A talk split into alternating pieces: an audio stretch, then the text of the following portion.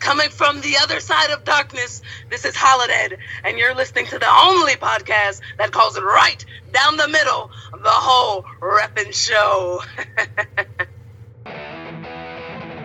And now, the wrestling podcast that calls it right down the middle, The Whole Reffin Show.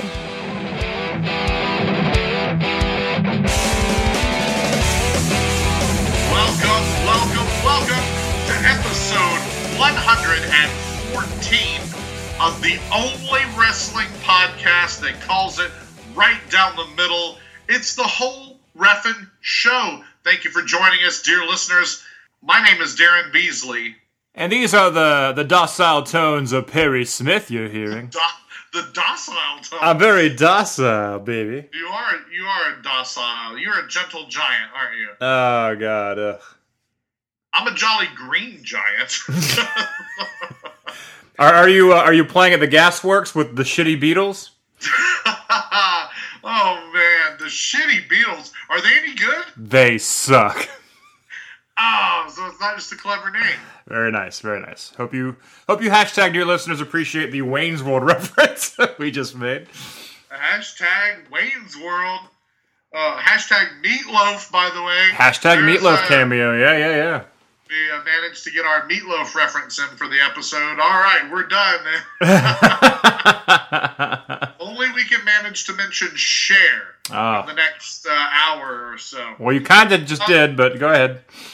But not really, not really. Uh, that doesn't count. How you doing, Barry? You doing all right? I'm doing all right. How about yourself?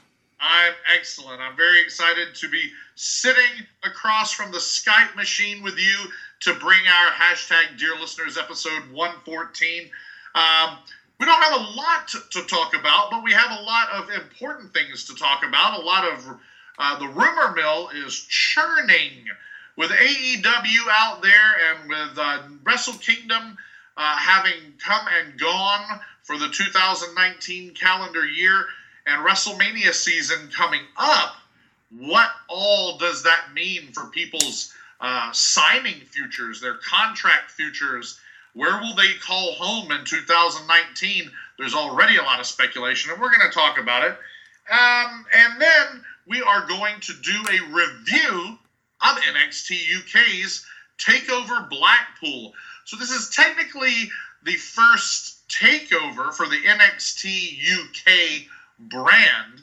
Um, they really need to be careful how they describe some things sometimes, because uh, it's the first ever takeover in, in England, except for that other one they did a couple of years ago. Oh, wait, no, that was N X T. This is N X T U K. Right. Uh, okay, so...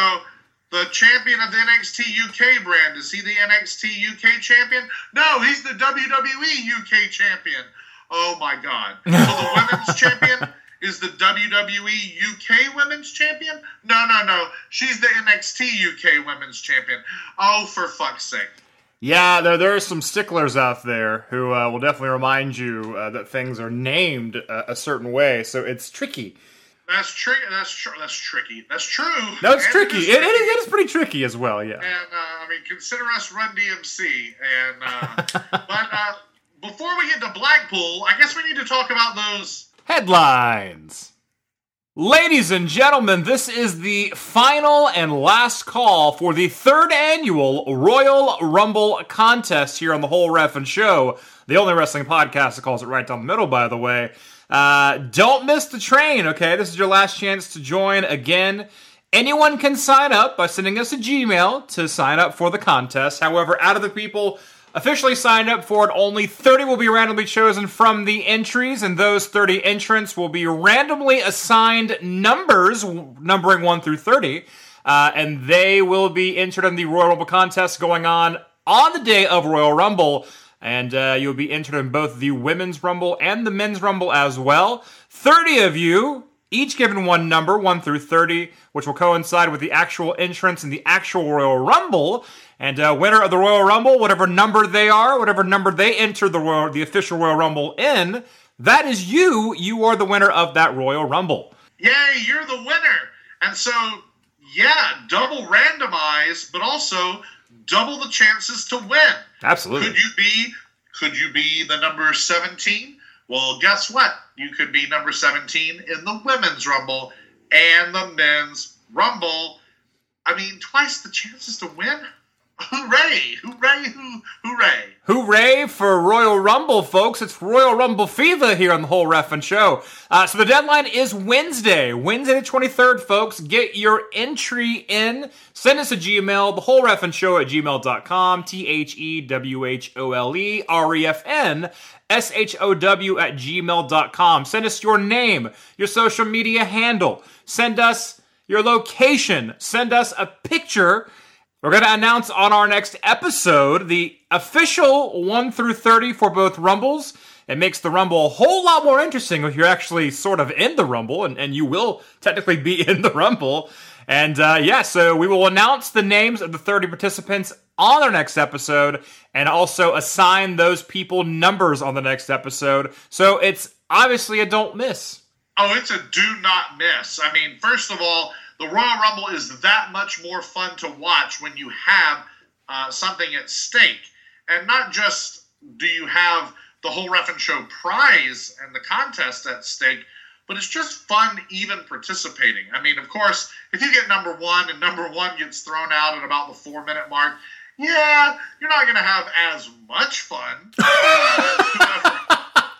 Yeah, that, that does work the other way, folks, where you are twice as angry when someone gets thrown out because you have been eliminated from the Royal Rumble contest. But that's just the way it goes, folks. That's the Royal Rumble. However, twice as many chances to win this year, folks. Again, you'll be entered in both the men and women's Rumble. So, sign up, do it, and next week you might even hear your name on your favorite wrestling podcast, which is the only wrestling podcast that calls it right down the middle, The Whole Reffin Show. And that's why it is your favorite. I mean, admit it. That's why it's your favorite. Because you don't want to listen to everybody else's bullshit. You want to hear somebody that calls it right down the middle. Right. And this is the only wrestling podcast that calls it right down the middle.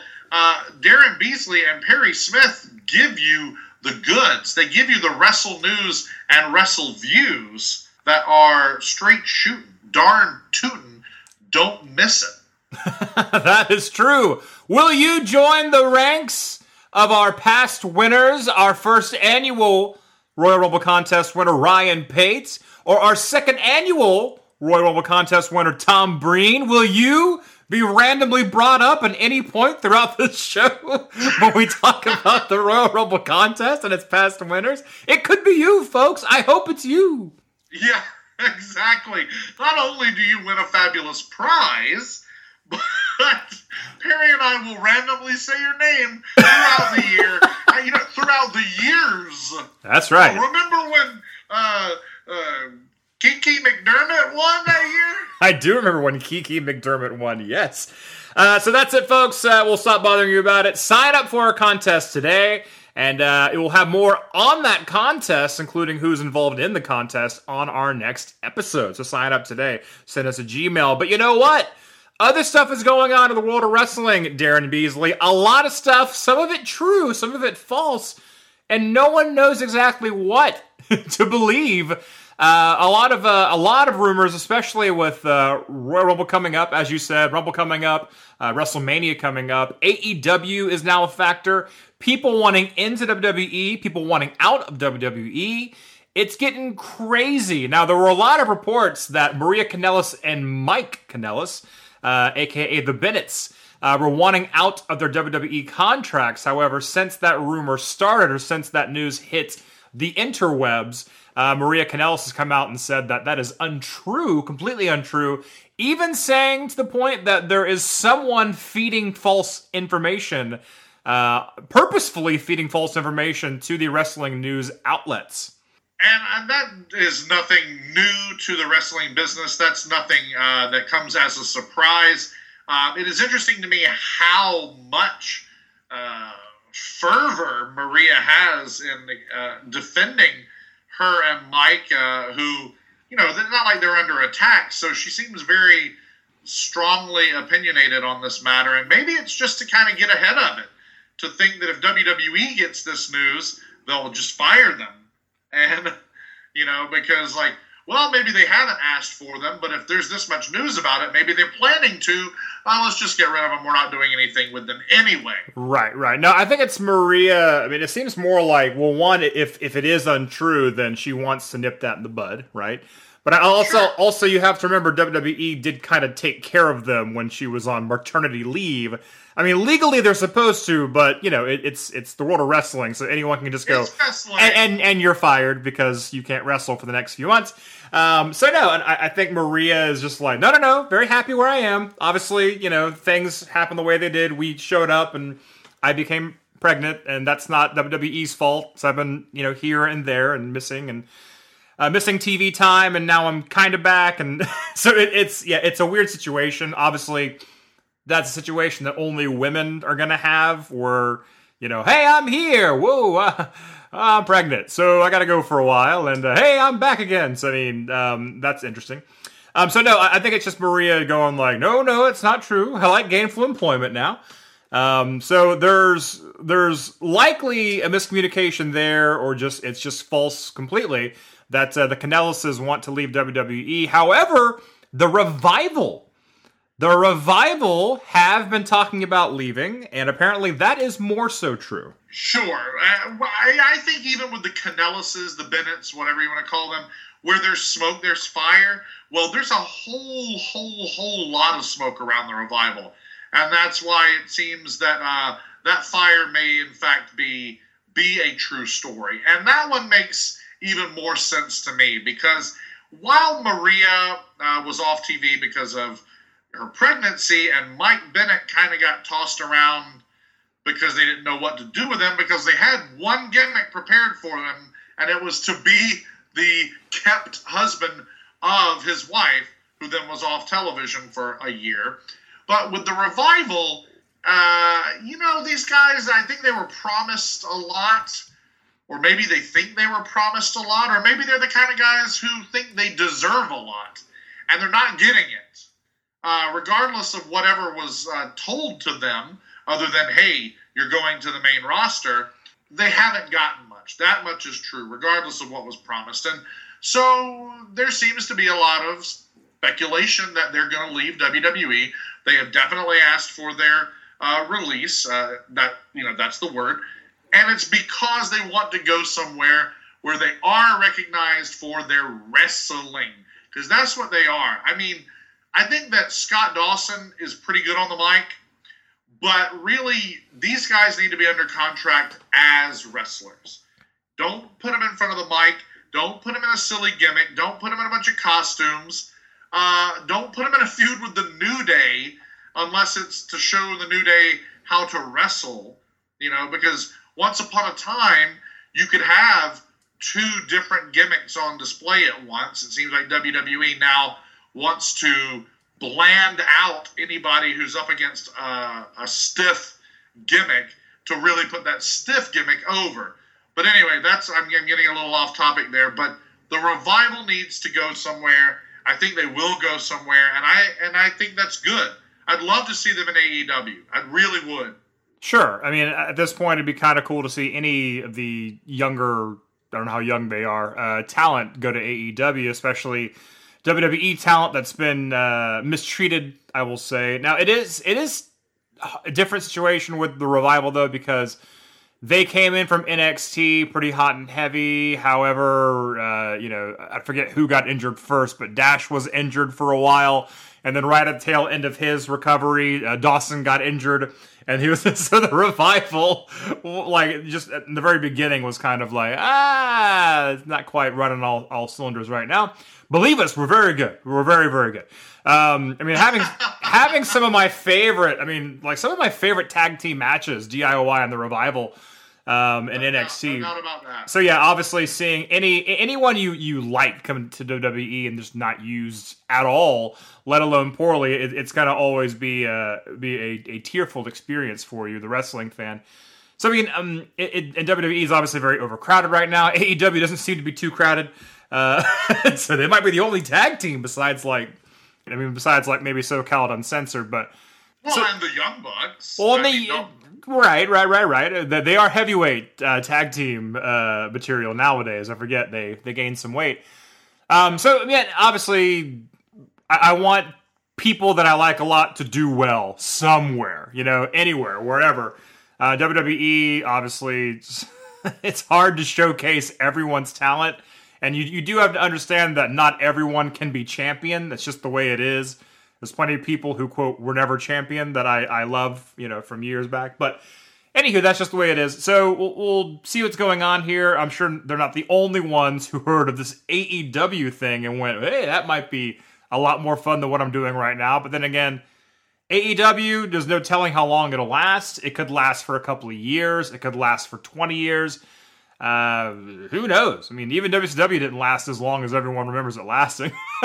so when you, well, when that's you true, but look at it, the yeah. nineteen nineties seemed like they lasted twenty or twenty-five years. That's true. So got, got a lot of mileage out of uh, W C W, that's for sure. But I mean, it, it is weird to think that T N A slash Impact Wrestling has existed longer than W C W wrestling existed. So sure, almost twice as long. Exactly. That's, so that's really bizarre.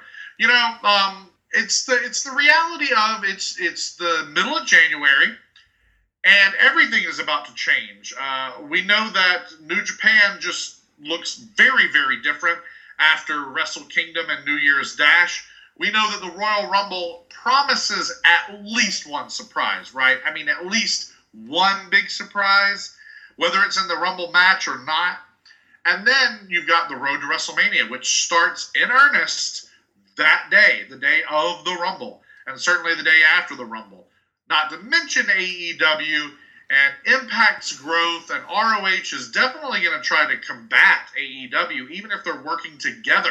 So, like we've said, the destinations for all these people are more numerous than ever. They're probably more lucrative than ever, because now there's another place to get, not just to get by, but to really do well and excel. And if they really deliver on the, these A E W contracts the way they're talking about, then that's, I mean, that's that's that's bitching. That's a big, bold move of A E W to outright say they're going to match or beat what W W E is paying from the very beginning. But I think two of the more interesting, and these both seem like no-brainers, but at the same time, they're interesting. Uh, rumors about A E W is Goldust. Now, we know that Dustin Rhodes' brother, Cody Rhodes, is one of the executive vice presidents of A E W. We know that Goldust doesn't have a lot of... Um, uh, I don't think he has a lot of big, bright days ahead of him in the W W E as Goldust. And uh, he's been gone for a considerable amount of time filming a movie or movies. And now he and Cody both are uh, sort of teasing the idea that uh, Goldust or Dustin Rhodes is going to join his younger brother in A E W. And that's interesting to me. And then the, the latest rumor I saw floating around is that Eric Bischoff may be coming in to provide some sort of on-screen or maybe even off-screen leadership role. And all I'm saying is, if they want to give him an off-screen leadership role, that's great. The man knows what he's doing. I believed that for twenty-three, twenty-four years, and I believe it now. What I don't want is A E W to immediately start down the path of the bad boss. Right. I mean, can we? Can you please spare us that, A E W?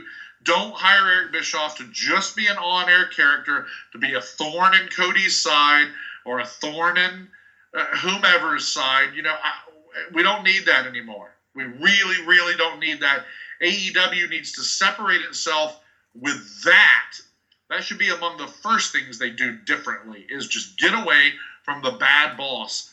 We're sick of it, right? Fair enough. It's just funny because, again, there, there's so many parallels to draw between A E W and W C W, and now you're bringing, you're bringing Bischoff in.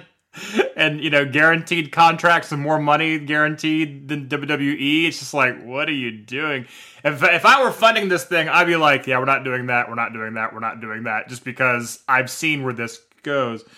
Um, so, I mean, yeah. I mean, just from a business point of view, you don't guarantee people money if you don't know what they're going to actually do for your company, especially uh, Jericho. But um, it's it is what it is. I don't know. I'm not in charge of anything. What do I know? I'm just a wrestling podcaster, Darren. A docile one at that. Um, so Wait a minute, you're not in charge of anything. You mean you're not an executive with All Elite Wrestling? Well, I am an executive for The Whole Reffin Show, the only wrestling podcast that uh, calls right down the middle. So I, I do have some pull here in my bedroom where I record from. Um, so, I mean, again, it's just more speculation, more rumors. Some of it's true, some of it isn't. That's the way it's been since dirt sheets back in the day. And uh, we do our best to see through those lies. Uh, and and see the truths for what they are and talk about them here on our show. Um, so territories, it, it's sort of becoming like a territory system all over again with A E W kind of coming out of nowhere, just adding to it. It seems like a whole nother place to go work, so that's very cool. But uh, now we're going to shift our focus and talk about the territories within territories.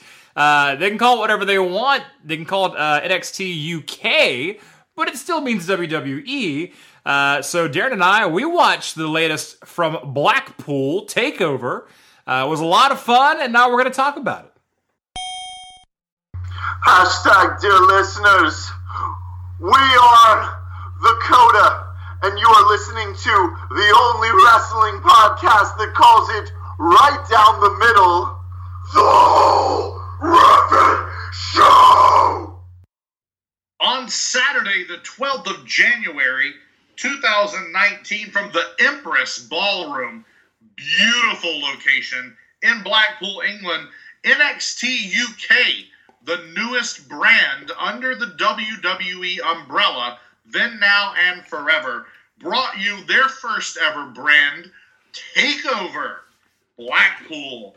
And uh, there were a lot of matches filmed on this night, and I know that uh, a lot of quote-unquote dark matches ended up being part of uh, future N X T U K broadcasts. But for the sake of this quote-unquote pay-per-view or network special, the show as it was delivered, the show entitled Takeover Blackpool, was a short and sweet five matches. And out of those five matches, we saw three very important title matches. We saw the Uh, tournament finals for the inaugural N X T U K Tag Team Championships. We saw the N X T U K Women's Championship defended by champion Rhea Ripley, and uh, the longest reigning champion in the modern era, and they're not afraid to remind you of that, Pete Dunne, the W W E United Kingdom Champion, did defend his title in the main event. It was a it was a pretty uh, tight card with, uh, I mean, wrestle, wrestle, wrestle, wrestle, wrestle. That seems to be uh, what the N X T U K brand is all about, and I'm okay with that, because what that means is matches that are longer than thirty seconds, uh, no, no real uh, forced, awkward, uh, scripted backstage segments, right? And they're not not cramming a bunch of weird Monday Night Raw stuff down our throat. I will say that at several different points in the night, while the camera work reeks of W W E production, the show itself does not, and that's a little and that's kind of refreshing. We don't really talk about uh, N X T U K's weekly show as often as we should uh, on the show. Um, it is very good. It's solid. I mean, it's.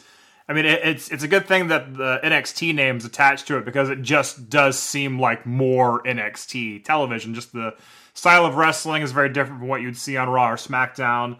Um, the, the talent's typically younger. Uh, the matches are typically longer. Um, so it is it's great. It's it's just more. It, it's that it's that second hour of N X T that you wish you had. Basically, just it's it's just across the across the world is all.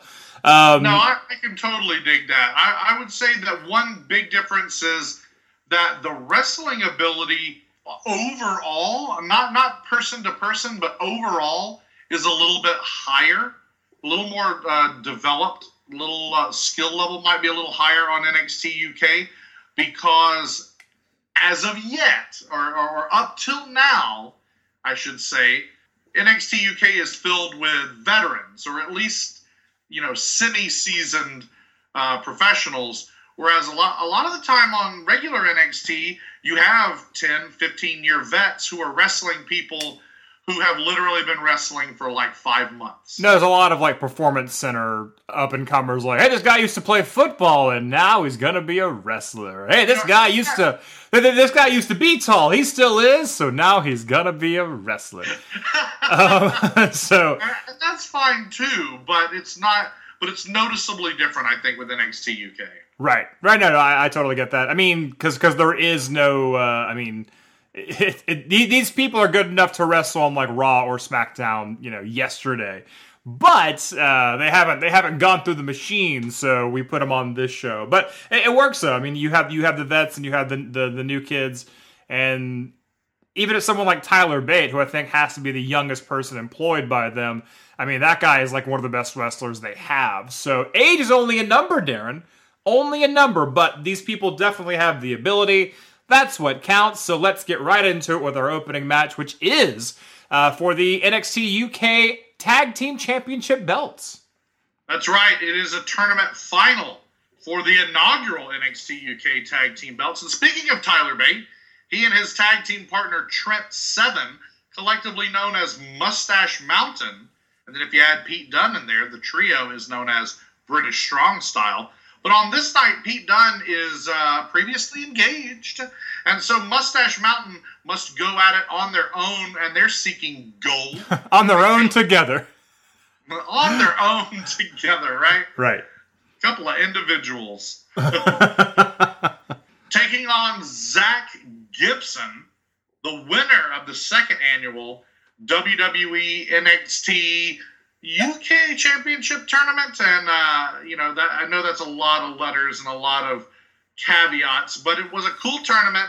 It was a very, very good tournament, and Zack Gibson came out on top. And now, with James Drake at his side, they are a couple of angry, angry Englishmen who are desperate uh, for gold. Zack Gibson is like, Blackpool, hell no. Liverpool, I'm Liverpool's number one, and uh, you know Gibson and Drake uh, are clearly the heels here. Mustache Mountain could not be more over in front of this Blackpool crowd.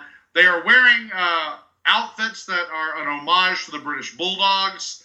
Um, it's a great look, and they're, they're really kind of silly.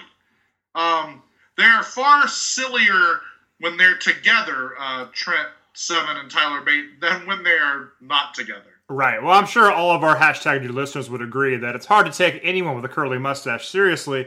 Um, oh, so long. Zing. Uh, yeah, man. So it's it's I, I I don't think it really matters where Mustache Mountain is. They're typically pretty charismatic and pretty much over. Uh, anywhere, but I, I, Zack Gibson, I recall being hated throughout the U K tournament that went down. Um, and his winning, I don't think, I think it ruffled a lot of feathers uh, over over across the pond, as they say. And he certainly is not being cheered on on this night. Someone has a very specific sign.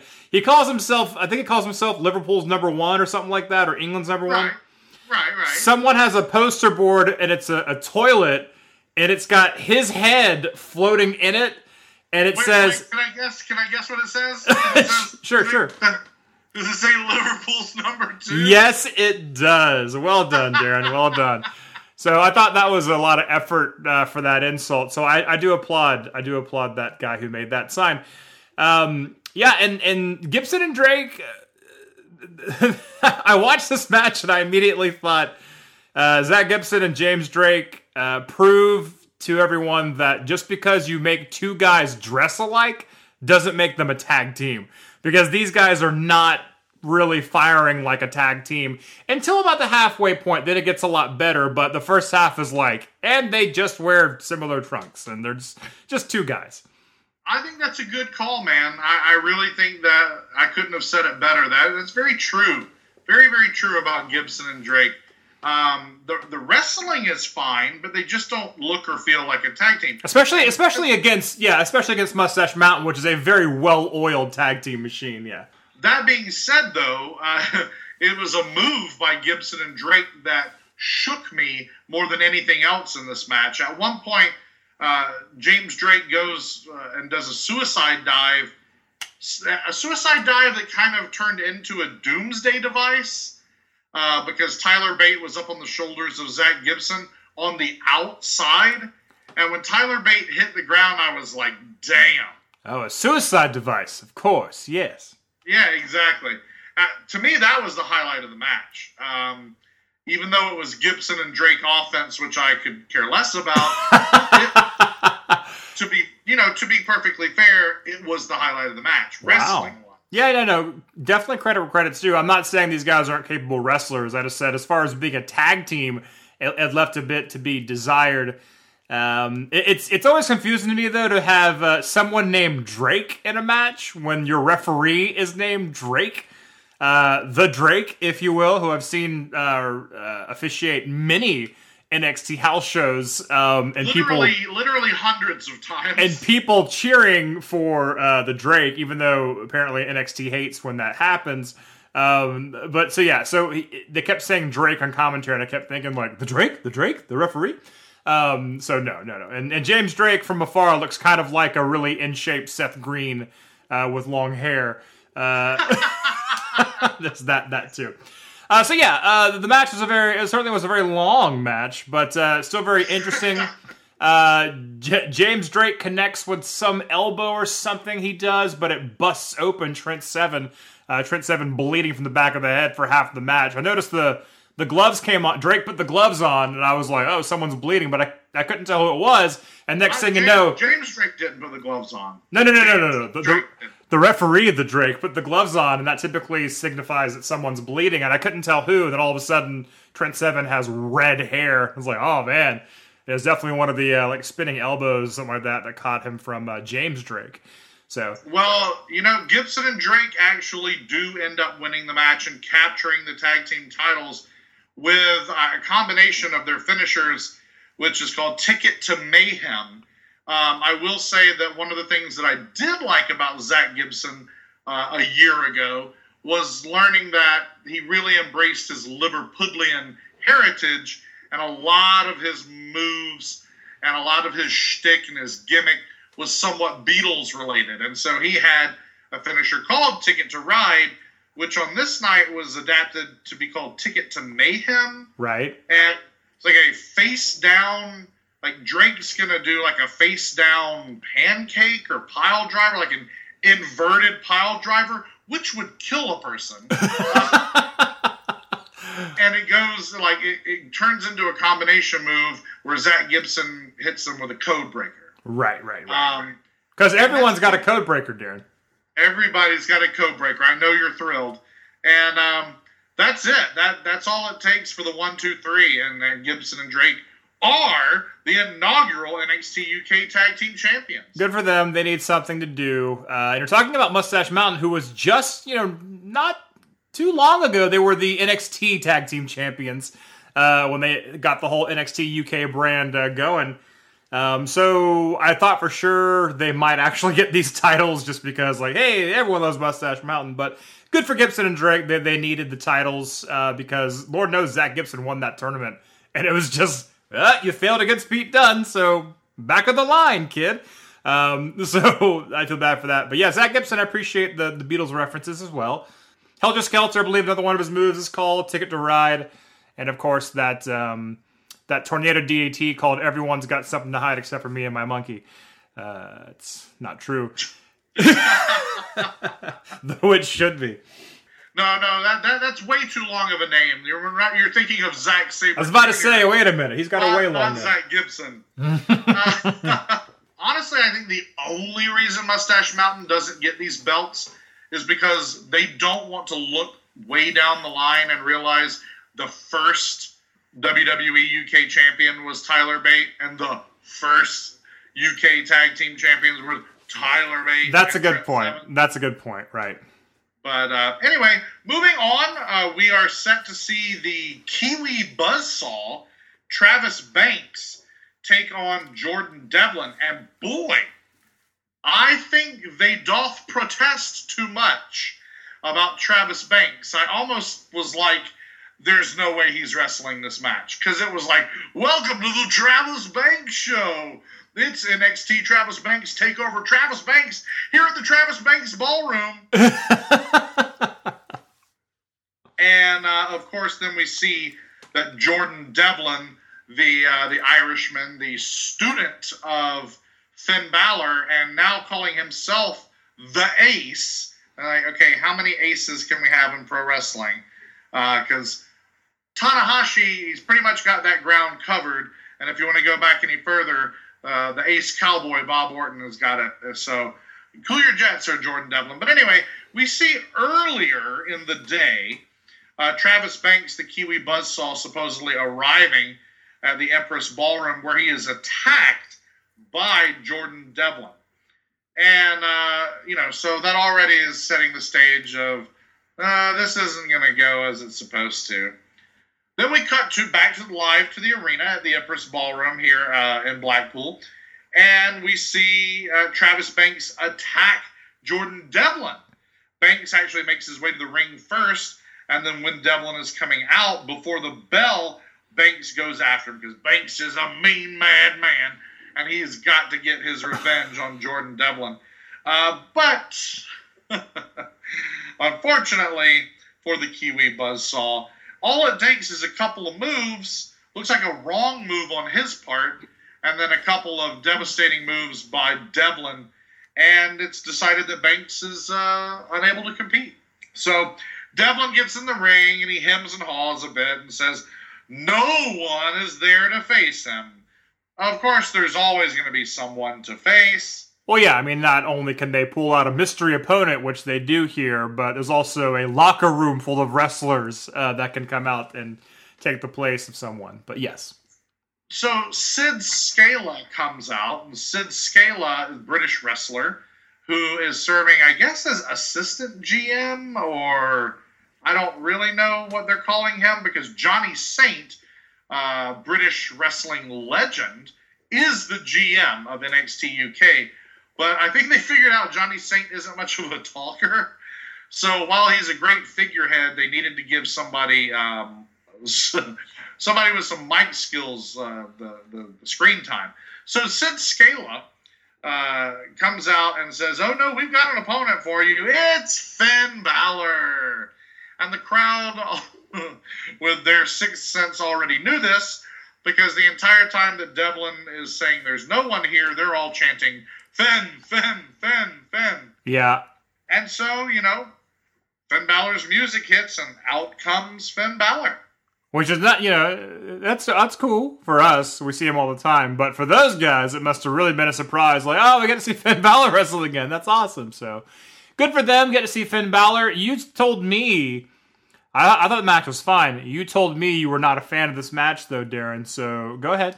Let, let, let's let's let's talk about it. Let's talk about it. Let's anger all the Finn Balor marks out there. Uh, you know, I'm a Finn Balor mark. I.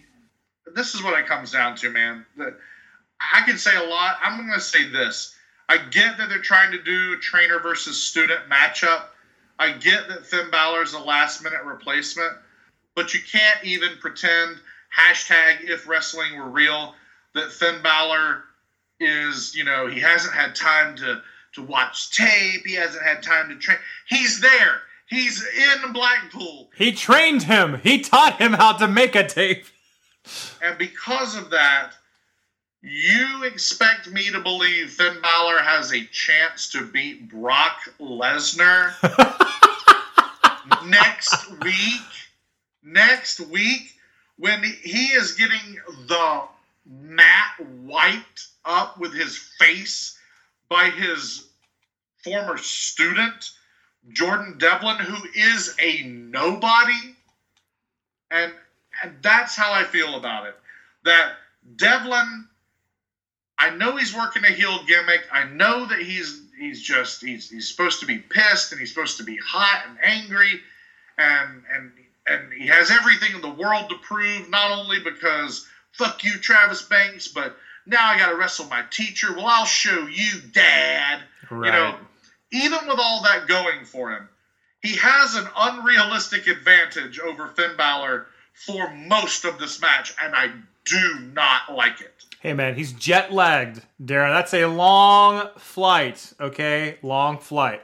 It's actually not that long of a flight, and wrestling is not real. and and uh, I don't like it. This was bad booking. Hey, man, there have been many times where I've called out a match and said I've hated the way the match was booked because it made one guy look like shit throughout the entire match. Shinsuke Nakamura matches. Um, yeah. uh, but uh, we won't talk about uh, Shinsuke's first match in W W E against Dolph Ziggler, which was horribly booked. But, uh, but I'll, I'll agree with you on this. Right, I'll agree on you with this, yes. And then, of course, they. I mean, of course Finn Balor has to win. At least they weren't that stupid. But he wins with an extremely bland, extremely choreographed, telegraphed coup de grace combo. Like, oh, I hit you. Then I drop kick you into the turnbuckles. Then I did the coup de grace. Every single other person on this card had a better match than Finn Balor had on this night. And Finn Balor is supposedly, and I'm in the camp that makes him supposedly this, but one of the greats of the last decade. And yet, he's the poorest performer on, I mean, essentially a C-level W W E product. Wow. And he's wrestling, I mean, seriously, Mustache Mountain, Gibson and Drake, Mastiff and Dennis, Ripley and Storm, Dunn and Coffey. Every person on this card was better than Finn Balor on this night. And Finn Balor is challenging the Universal Champion Brock Lesnar. Garbage booking. Garbage booking. Well, hopefully uh, Brock Lesnar is not as uh, aggressive as Devlin was during this match, and uh, Balor might have a chance to overcome and take that Universal title back, which is rightfully his. He was the first ever Universal Champion. Um, we'll talk about that on next week's episode, ladies and gentlemen. That's right. But this match, Darren, not very happy with. You know, I thought, I thought it was fine. I thought it was a fine match. I thought I, it, I thought it was well booked. It was fine. I thought I it was really well booked. I don't know how you thought it was fine. I'm was... kidding. You're right. You're right. You're right, Darren. You're yeah. right. Sometimes you just got to hold Darren tight, and you got to repeat. You got to whisper into his ear. You're right. You're right. You're right. You're right, Darren. It's okay, buddy. Hey, it's all right. That was borderline A S M R, Darren. I'll, I'll do some for the fans real quick. Oh, that's right. Sling blade. Now I'm sling blading you. Now it's the coup de grace. And now I'm pinning you. You can hear the referee. One, two, three. I don't even know. I don't know how that is, how that goes, or how that's appealing. I don't know what that is. Um... I think you do. Oh. At this point, I think you do. If, ladies and gentlemen, if you think I have a future in doing A S M R recordings and profiting uh, profiting from it, please let us know. The Whole Reffin Show at gmail dot com. By the way, is A S M R intrinsically dirty because it's initials? Uh, sure. Possibly. Like, I don't know. I don't know. I um I think it can actually be very relaxing if you were to listen uh-oh. to someone. Uh-oh. Here we go. Darren, Darren. Hey, if you listen to someone tell, like, uh, a story or, like, a lullaby, of course, I mean, it's just like somebody doing it in real life, right? I just told the story of the end of every Finn Balor match, and I don't think anyone found it pleasant in the least. But I will say, any Finn Balor match as boring as this one was would certainly put me to sleep. So, whoa, uh, whoa, whoa. Not even shots fired. Grenades thrown. Grenades thrown. Uh, it takes us into a match that maybe you liked a bit better, Darren. Is that correct? Yeah? I did like this match. Dave Mastiff and Eddie Dennis. Now, where did Eddie Dennis come from? Like, I will say, I will say I don't like his name. I don't like his name. It does nothing for me. Mastiff? But, uh, what? Mastiff? No, Eddie Dennis. You don't like Eddie or Dennis? Is it because he has? Is it because he has two first names? Is that is that annoy you? It's because he has two boring first names.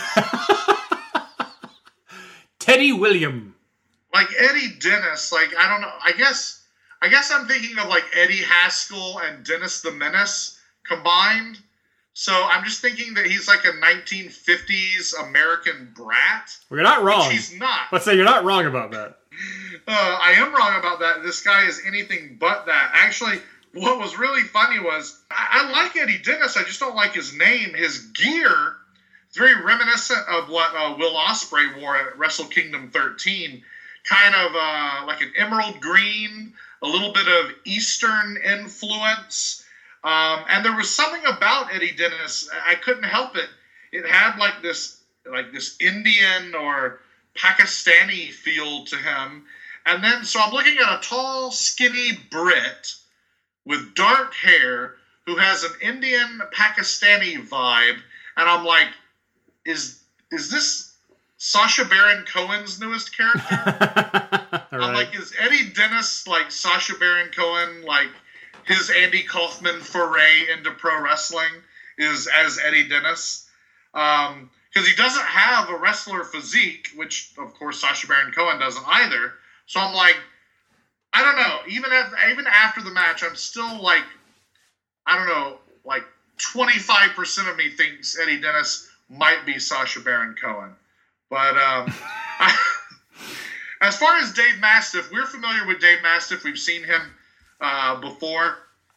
And I guess Mastiff and Dennis have been feuding and uh, have a lot of heat that would necessitate them having a no disqualification match here at TakeOver. And uh, Bomber Dave Mastiff, which I, it's the first time I've heard him referred to as Bomber Dave, and I like that. Like, I really like Bomber Dave Mastiff to go along with his sort of um, Otis Dozovic-shaped body and his uh, Big Van Vader-inspired ring gear.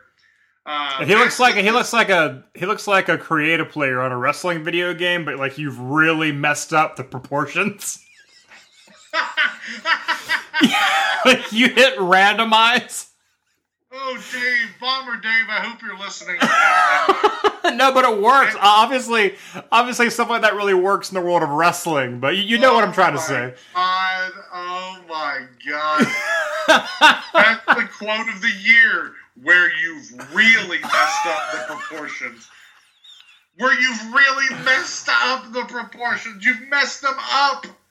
This is what this man really looks like, Barry. This is this man's life. Oh, my God. It is. All day, every day, this is that man's life. Um, well, you know what? If, that, if this is this man's life, he could not have found a better professional home than in professional wrestling. I'm glad he's there because I like the guy. In the ring, Dave Mastiff uh, is a whole lot of fun to watch. Um, I guess no disqualification match in this particular instance meant uh, kendo stick match, because sure. That's really all we saw. And I'm a little bit tired of that. I'm of the opinion that if it is a no disqualification match, it has to be a Falls Count Anywhere match. Sure. Because why wouldn't it be? Because that it just doesn't make sense that it would not be. So, if it's going to be no D Q, then we need to collectively accept that it's also Falls Count Anywhere. And then, if it's Falls Count Anywhere, it needs to go all over the place. And I don't know why they're so afraid to do that these days. I mean, that was the thing for like ten years. It was, let's go backstage. Let's go out of the building. Let's go up into the stands. Let's, you know, I, I think that would have made Mastiff and Dennis's match here at TakeOver Blackpool a lot better, because it's not a bad match. And, like, to have never seen Eddie Dennis before, like, I'm into him after watching one match. And it wasn't even great.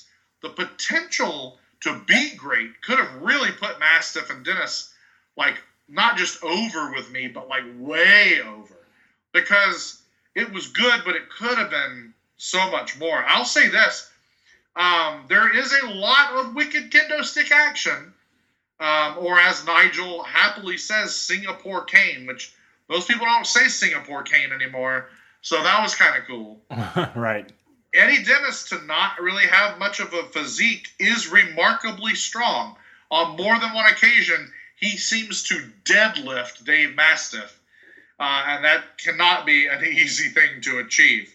What, what are your thoughts overall on the match and on the fact that it's a no D Q match? Like, how do you feel about that? Well, I mean, anytime it's a no D Q, uh, you should really push that, I feel, because I feel like even when it's no disqualifications, it's still a pretty tame match. They might grab a chair eventually. You know, like, no, no, before the bell rings, destroy your opponent and then tell them to ring the bell and then just pin your opponent. You know, obviously, like that kind of stuff. Like, no D Q, oh, stab the person with a knife then. You know what I mean? Not really, but you kind of could in a no D Q match. It is no D Q. Right, right. So the, the, as far as a match with no disqualifications, obviously the boundaries could be pushed. Yes, the match is fine for what it is. It's not it's not cool to say, but it's the match that I cared the least about on the card, though. So, uh, going into the show, it was definitely the match that I cared the least about. It, it actually proved to be very good, and meanwhile, that Finn Balor, uh, Jordan Devlin mess, that's a... If anything made me feel like no D Q, that one made me made me feel like no Dairy Queen. No Dairy Queen, yes, yes. I want to get a blizz. I want to get a.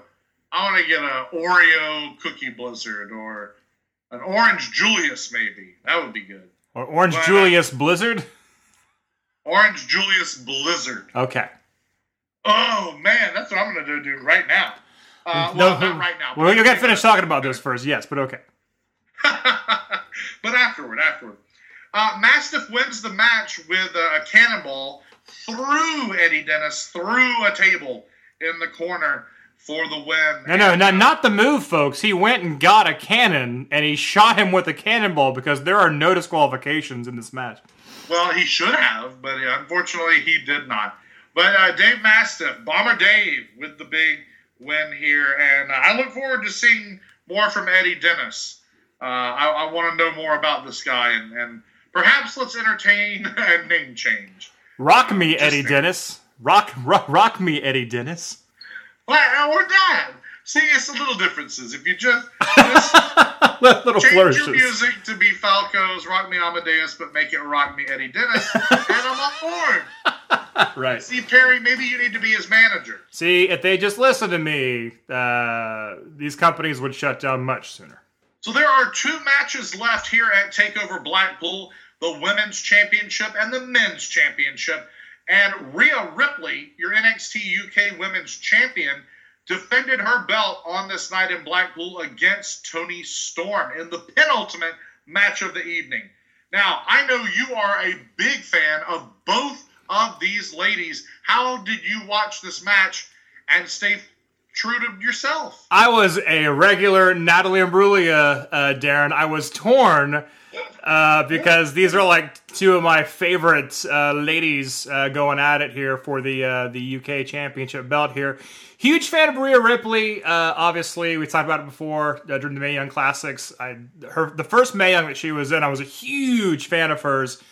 But to me, I've talked about this before on the show, I don't like her evolution into this new, like, metal rocker gimmick. I mean, she's doing great because she's a great heel, but I just loved the look the first time around so much, where she had the long hair, she had the red and black gear, and I was like, man, like, that to me, she got the look perfect right out of the gate. So when they were like, oh, but we'll make you change it, I was like, no, no, no, you don't have to do that. Oh, okay. No, I, I, I feel what you're saying completely, but I also kind of feel like that look, her original look, was a was a non-look, and that's why it changed so quickly. But it was good. I liked it so much. She looked like a Mortal Kombat character already before they well, did sure. anything with her. There was, I no, I get it, I get it. There was nothing to dislike about it, but it wasn't really anything. And sometimes that's okay, but like it's like every single day is like the first day right now, still with like women's wrestling on the W, you know, at, at the level of W W E, and so I think that they're they're really just trying to differentiate anyone and everyone as much as they can. And while that might not be totally necessary, I think Rhea Ripley is a good example because even though you may not like her current look as much as her original look, there's no denying that her current look stands out. No one on any W W E brand looks like her. Sure. That, I mean, that, that much is true. No, no, I, I'm, I agree with that completely, but uh, I still stand by, I liked it better the first time around. They, they, they could have just given her a, a torn-up jacket with chains on it and gotten the same point across, but, you know, whatever. They, they, they, went, they went full-tilt boogie with it. But she's fighting Toni Storm. Uh, Rhea Ripley is the champion at the time. Toni Storm coming in. She's just won the Mae Young Classic, the second annual Mae Young Classic. Um, and she's great, and she was in my top ten wrestlers. So, you know, I'm going to have to pull for Toni Storm in this situation, also because she doesn't have the belt. You know, Rhea Ripley's had the belt for, she's defended it enough. She could drop the belt. Um, I don't know what it means to Toni Storm to have the belt, but it, I guess it's better to have than not to have the championship titles. Uh, so, yeah, I actually, at this point, even though I love them both, I'm going for Toni Storm during the match. Well, I was pulling for Toni Storm um, because... We we kind of felt like, oh, you know, I, I, I'm not as big a fan of her as you are, but we both really wanted her to win, I think, the first uh, Mae Young Classic. Right. And when that didn't happen, and then we saw her kind of get manhandled by Rhea Ripley. Uh, and then, of course, uh, peeking into her personal life just a little bit, I know that she has been reeling from a, a hack on her cell phone that made her a victim. Uh, of the uh, invasion of privacy a while back.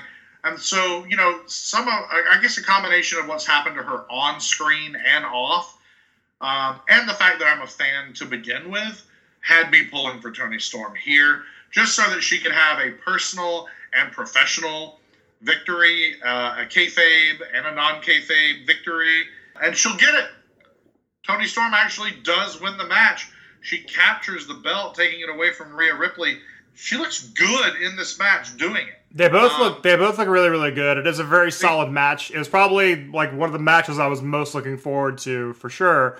Actually, hitting Rhea Ripley with a couple of those Storm Zeros, uh, which you can say that's what they are, but that's not what the move was originally, and I, I noticed that right away. Uh, her Storm Zero has become a Pearl River Plunge. Is that accurate, Darren?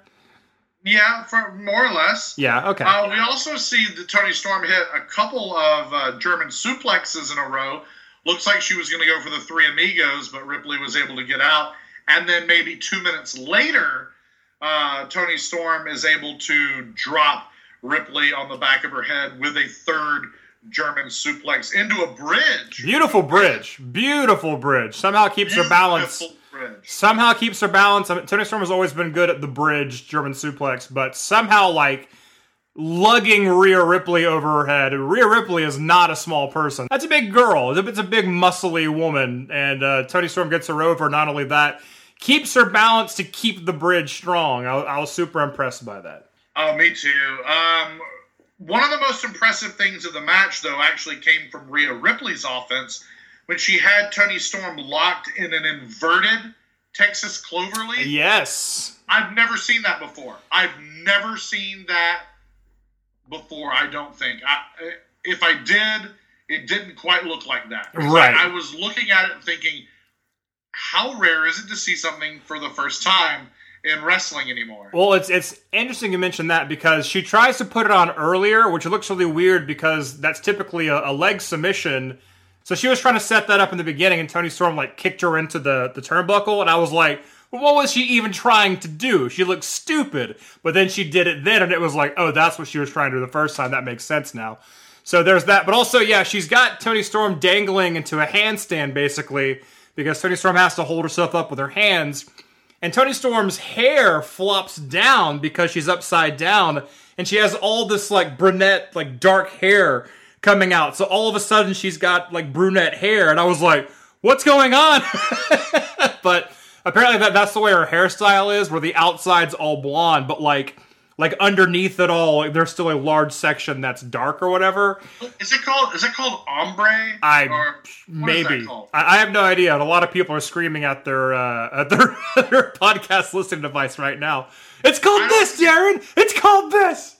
I don't think it's ombre. I think ombre is more like striped, or maybe like uh, your dark, like your roots grown way out. Uh, it's it's definitely two-tone something, but I don't think it's what you're talking about. But yeah, it did look for a second like, oh no, Toni Storm is turning into a different person. Yeah, basically, yeah. It looked like someone poured ink all over the back of her head or something like that. Because I did notice she had a new, had a new hairstyle, right? I mean, it's that...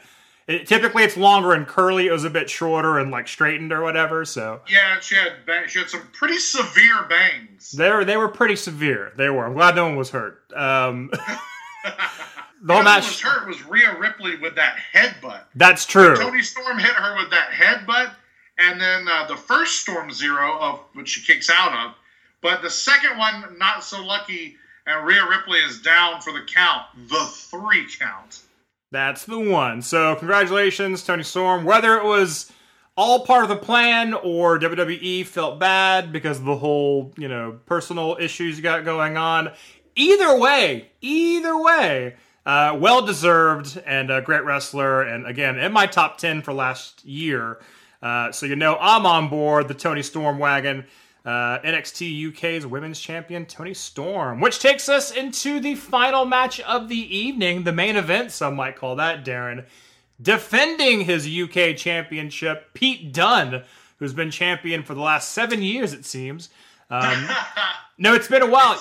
You, you forget that Tyler Bate was ever even champion at this point. He, Tyler Bate being the inaugural champion, Pete Dunne eventually beating him. But you forget Tyler Bate ever had the title at this point because Pete Dunne has just had it for so long. Well, they keep saying six hundred days. So, I mean, the days keep adding up. So it's more than six hundred at this point, but they just keep saying six hundred. Well, I, found, I feel like I feel like every day it's an, it's another number. And, it is. Oh, okay. That um, makes sense. For some reason, they don't acknowledge that. They just keep saying six hundred. But hey, whatever. six hundred sounds better than six oh one, six oh two, six oh three. Well, you know, I don't know. Saying six hundred is just fine because that's impressive enough. six hundred days. Um, and they, no, I mean, they, they acknowledge that it's longer than Brock Lesnar's record-breaking run. They acknowledge that it was longer than Asuka's run in N X T, longer than C M Punk's run, than J B L's uh, run. Like, good. Good for Pete Dunne uh, that he has his name up there uh, with those people and is getting openly acknowledged by it. Right, and when they name off the list of people he's defended the title against, uh, you realize pretty quick, like, yeah, Joe Coffey had better not win this match if this guy lost and this guy lost and this guy lost. So, yeah. Um, so it is Joe Coffey coming in for uh, the Bruiserweights championship belt, Pete Dunne's championship belt, uh, and it's it, it's a good match. It, it is a good match. It's uh, of all the Pete Dunne matches I've seen, it's definitely not anywhere near my favorite uh, matches, but it, it's still a pretty good match. Um, Pete Dunne, I, I do want to clarify in case I haven't said this publicly. I, I felt ashamed of myself that he was not in my top ten. That I somehow left off him because I'm always excited to watch uh, Pete Dunne fight anybody. Um. Okay. Well. Um. That's good. Um. I'm sorry. Sorry that you're so disappointed in yourself. Um. I also left him off. I'm not quite as devastated at myself, but I do like Pete Dunne. I like him quite a bit. Um. I like Joe Coffey a lot. I, I've liked Joe Coffey. I guess I discovered him with the W W E audience about a year ago. Uh, when he and his brother first appeared at the last uh, N X T U K tournament. And I'm a big fan of Joe Coffey. He looks like an ass kicker. This guy looks like a street fighter. He looks like he belongs in a Guy Ritchie movie. Um, he looks like he belongs in a video game. This guy is, I mean, he really, lo- he has the physical appearance and he has the like aura of a fighter. Like, he embodies fighting more than I think anybody else. Um, there's really something special about him. His, his breadth, you know, like he's he's he's wide across. He's deep. He's muscly.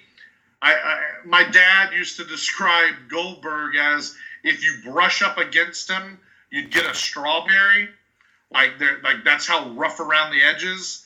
I feel like Joe Coffey kind of fits that description. Like Joe, Joe Coffey just, kind of is the throwback to like the old barrel-chested, like hacksaw Jim Duggan bodies you I, commonly find and, yeah, and wrestling. Just very pasty. Just very pasty is all. Well, uh, fair enough, but I, I feel like Joe Coffey, you know, he's got the heavily taped uh, hands and wrists uh, and the white boots. It just, he doesn't look like a sports entertainer. He looks like a wrestler, you know? And this match doesn't feel like sports entertainment. It feels like wrestling. This does not even feel like a W W E match. You know, Dunne uh, working the fingers, working the ankle of Joe Coffey. Joe Coffey's brute strength, just manhandling Dunne. And then, like, Pete Dunne kind of, despite being half of Coffey's size, like, Dunne matches his strength. Like, it is brute strength matched by brute strength. The only difference is that Dunne can also do shit like moonsaults off the top rope to the outside uh, and running up the ropes on the inside of the ring and then doing like, you know, like a diving elbow. You know, Pete Dunne is is is the whole the whole shebang, man. He's got Coffey's strength. He's got a, a, a cruiserweights uh, agility. His submissions look one hundred percent real. This is a good match, man. This it is, is a good match. It is a good match. It's also a very long match. It actually goes over the half-hour mark, these two going at it. So the, the pacing, uh, there are some pacing issues throughout. Again, it's a long match, so it's not their fault. Uh, I, I got to point out the fuck-up. Uh, definitely a fuck-up toward the end, where obviously the, the finish has something to do with both men being on the top rope, and they're apparently supposed to... Something so I'll, I won't go forward because I want to talk about what happens first. They both go to the top rope, and Joe Coffey just loses his balance and falls off the top rope backwards. Pete Dunne falling into the ring, and you can tell it wasn't supposed to happen that way. One, they don't really. There's no replay, and there should be because the guy just fell off the top rope onto the floor. And, and, that's, and by the way, that fall is kind of scary. Oh, absolutely. And two, uh, the exact same setup happens about five minutes later when Pete Dunne goes outside to pick him up and kind of they do like their heads together. So Pete Dunne can instruct him, okay, now we got to do this to get back to where we were. And they go exactly back in that same position. And uh, Joe Coffey falls again, but this time Pete Dunne falls with him. And they both fall on the outside onto the, the uh, guardrail outside, which I guess... was supposed to happen the first time, but it was a little obvious that it wasn't supposed to happen that first time. Yeah, I almost, since that wasn't the finish, I almost wouldn't have gone back to it. Oh, it no, wasn't, it, it wasn't big enough to repeat, so I'm surprised they went and did it again. But his name is Pete, so he the repeat is the... Ah, there the, you go. There we go. There. I, I'm not done, Darren. But he is... Oh my god! Wow, that's pretty good. Pretty good. Good for you. Thank you. Michigan. I might get a cup of Joe after that. You know, coffee. Oh, Jesus. Both his names mean coffee. Both his names mean coffee.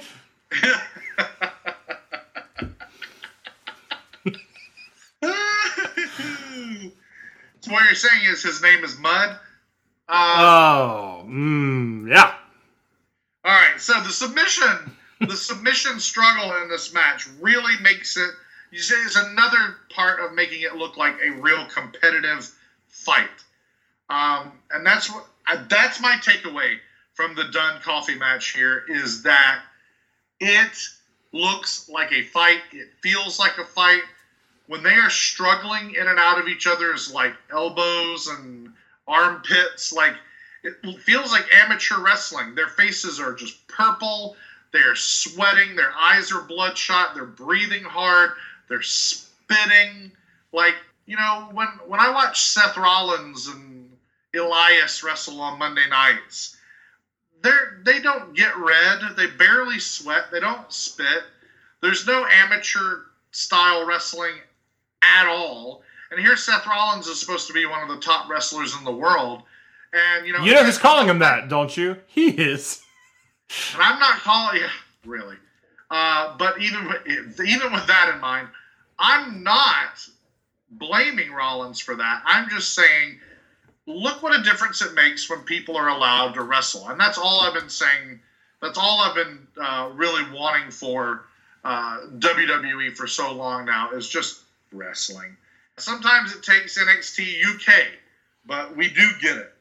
Eventually, Coffey will, in this submission struggle, uh, Coffey will tap to like a, I guess, finger-breaking submission, like, for fear of having all of his fingers broken, he just taps out. Yeah, I wasn't a fan of that either, for Joe Coffey being this big, muscly mother effer.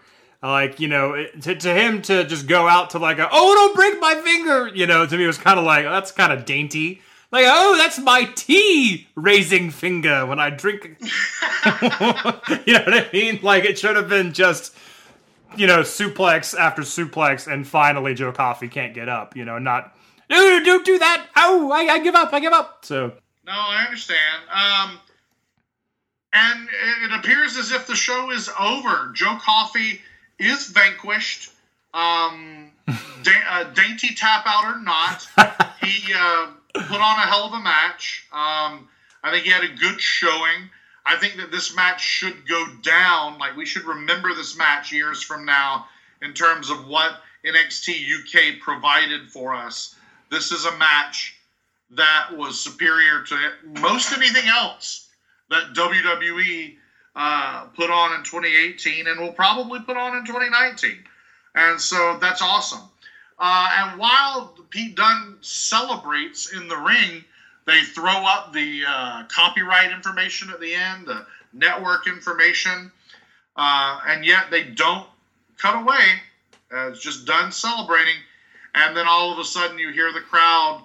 It's almost like the crowd popped uh, like preemptively, because uh, the, the crowd gets really hot, and then you see the light of like uh, of the like the Titantrons or whatever, the entrance uh, area screens, and you hear the the chilling sounds of Antonin uh, Dvorak's Symphony Number Nine, Movement Four, and that of course is the entrance music for Ringkampf, which we know uh, is a, an organization uh, it, within wrestling, a faction of Walter and uh, Marcel Barthel.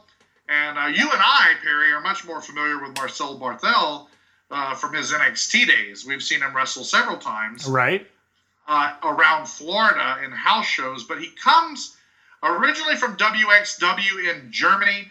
And they've also, uh, uh, Walter and Marcel Barthel appeared in Progress and Evolve Wrestling. So they're a known entity.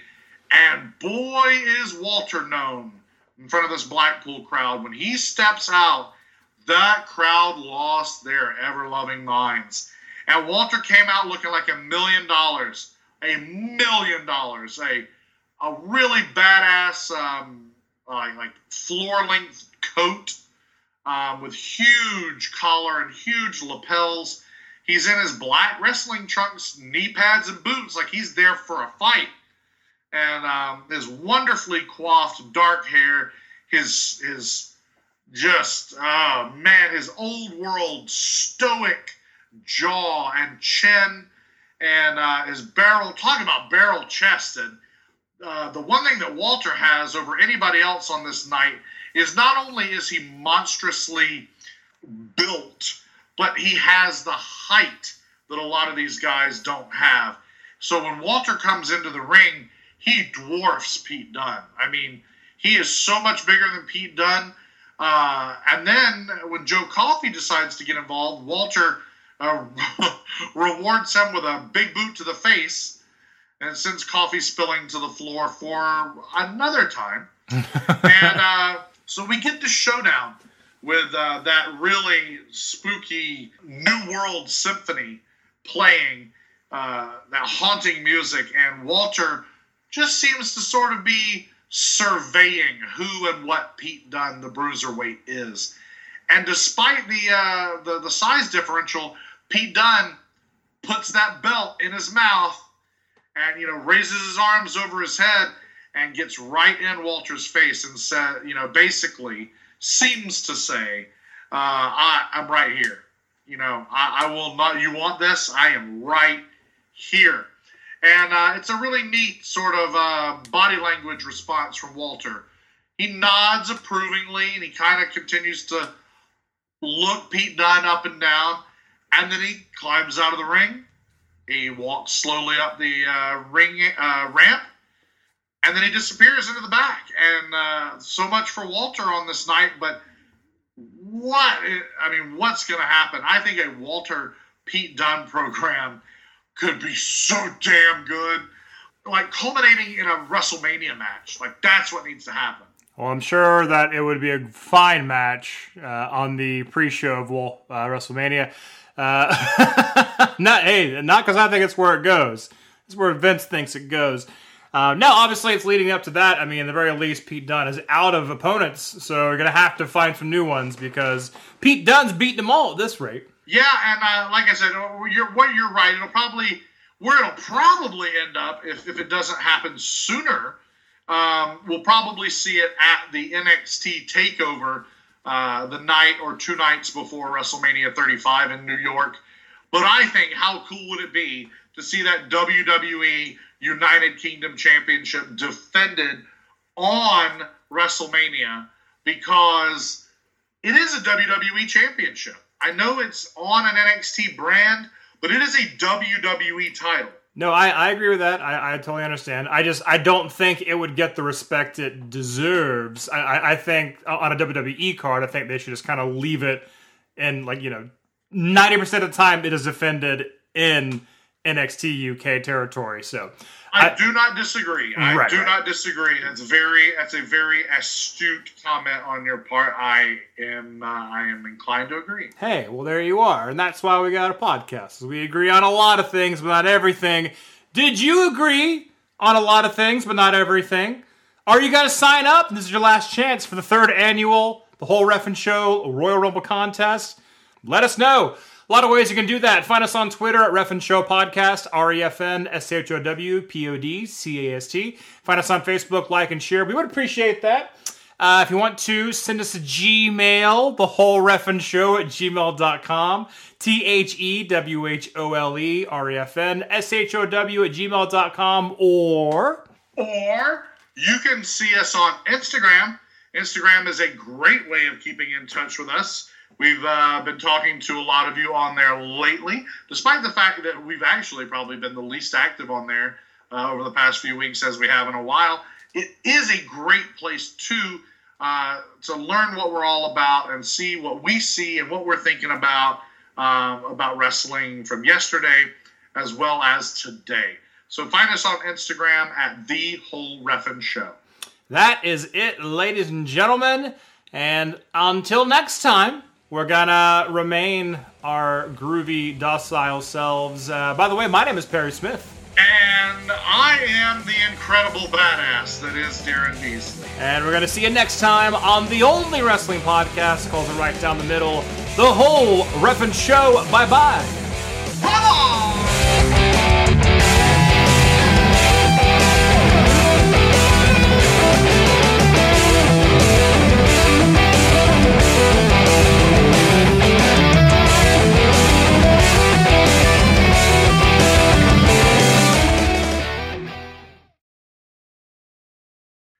He looks like he looks like a he looks like a creative player on a wrestling video game, but like you've really messed up the proportions. Like you hit randomize. Oh, Dave, Bomber Dave, I hope you're listening. No, but it works. Uh, obviously, obviously, stuff like that really works in the world of wrestling. But you, you know oh what I'm trying to say. God. Oh my God! That's the quote of the year. Where you've really messed up the proportions. Where you've really messed up the proportions. You've messed them up.